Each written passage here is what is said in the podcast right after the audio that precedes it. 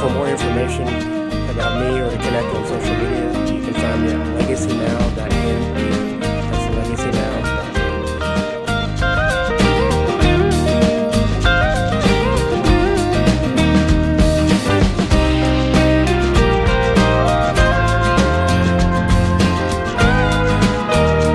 Hey there, welcome back to the Back Porch Podcast.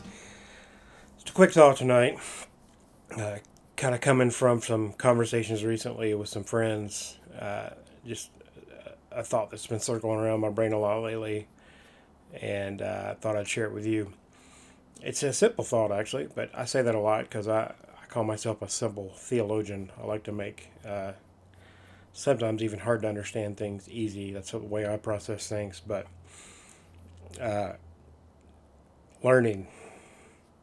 Always learning. I don't know how you are about learning. If you quit learning when you got out of school, or if you're still learning, or if you're on a quest to always learn.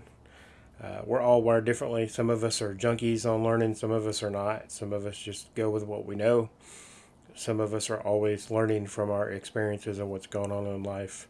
And you know what's funny about, about the world we live in is there's so many things that we aren't taught in school and there's so many just parts of life like uh, at my age no one tells you what happens when you get a certain age and your parents get older and how to handle that. There's no book on that. There's no class on that. Uh, there's no book necessarily that tells you how to navigate certain things in adulthood. I was talking to someone today who uh, lives in a place in a condo where everything is taken care of every month and we were talking about like the temperature in our houses i'm like man i live in a house. If i change my temperature a couple degrees my power bill goes out of control. I got to be really aware of that. He's like i didn't even think about that man. I just crank it up or crank it down. I don't care. I don't it's just kind of one charge every month. I'm like well that's different if you own it and you have to have be responsible for that power bill every month. When you were a kid, you turn the lights on and you leave them on. You wouldn't think about that kind of stuff. As you get adult and you have to pay the bill, you're like, turn the light off, and you slowly become your parents. It's one of those things you just kind of learn as you get older. And we all learn in different ways. Some of us have to learn the hard way. Some of us hear it, and as soon as we hear it, we go, "Oh wow, okay, cool," and we we apply it.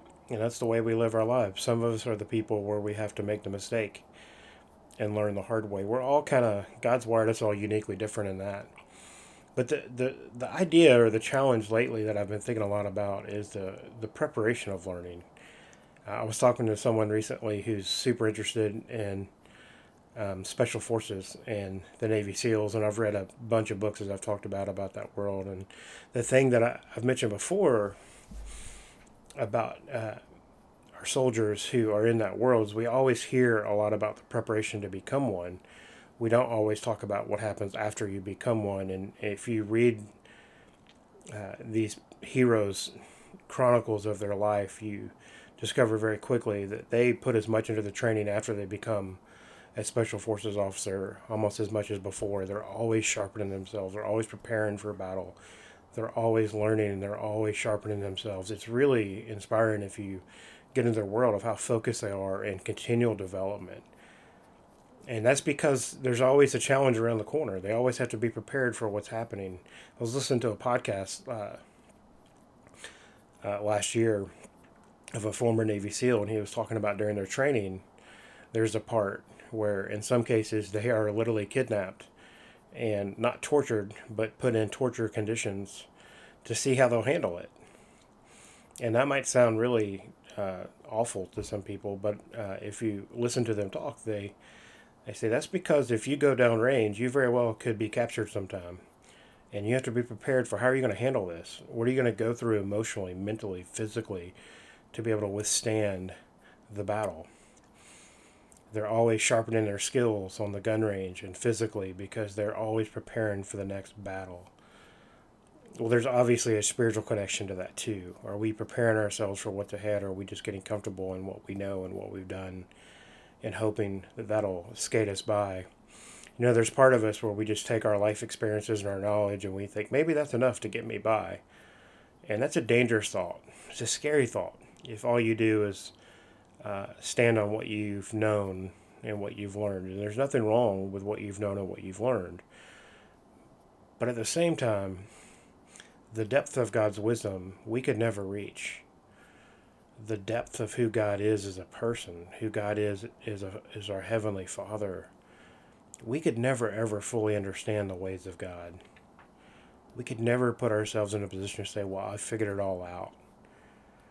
I have a friend who has been struggling with uh, thinking about God a lot and wrestling with is he real or not. And uh, I love his questions and I love the things he's talked about. I actually have several friends like that. And I love these conversations because I it's not my place to give the answers because I don't have all the answers.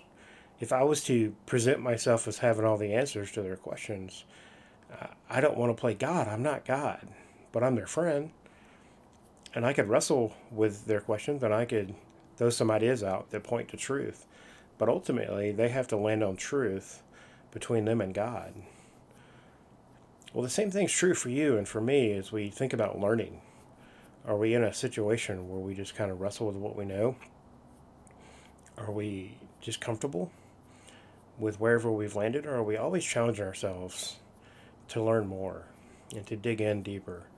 I had a mentor years ago when I was in college, and he, he, in a moment of clarity, he just looked and said, "You know, the crazy thing about the Bible is it's like, it's like the ocean," and and we were all like, "What? What's he talking about?"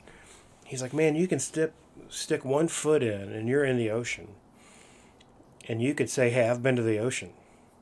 I understand the ocean. I've I've I've experienced what it feels like." He's like, but you haven't fully experienced it because you haven't immersed yourself in it. And and the challenge of the ocean is it's as deep as you need it to be.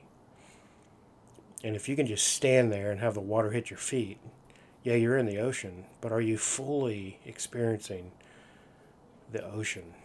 Are you fully all the way submerged?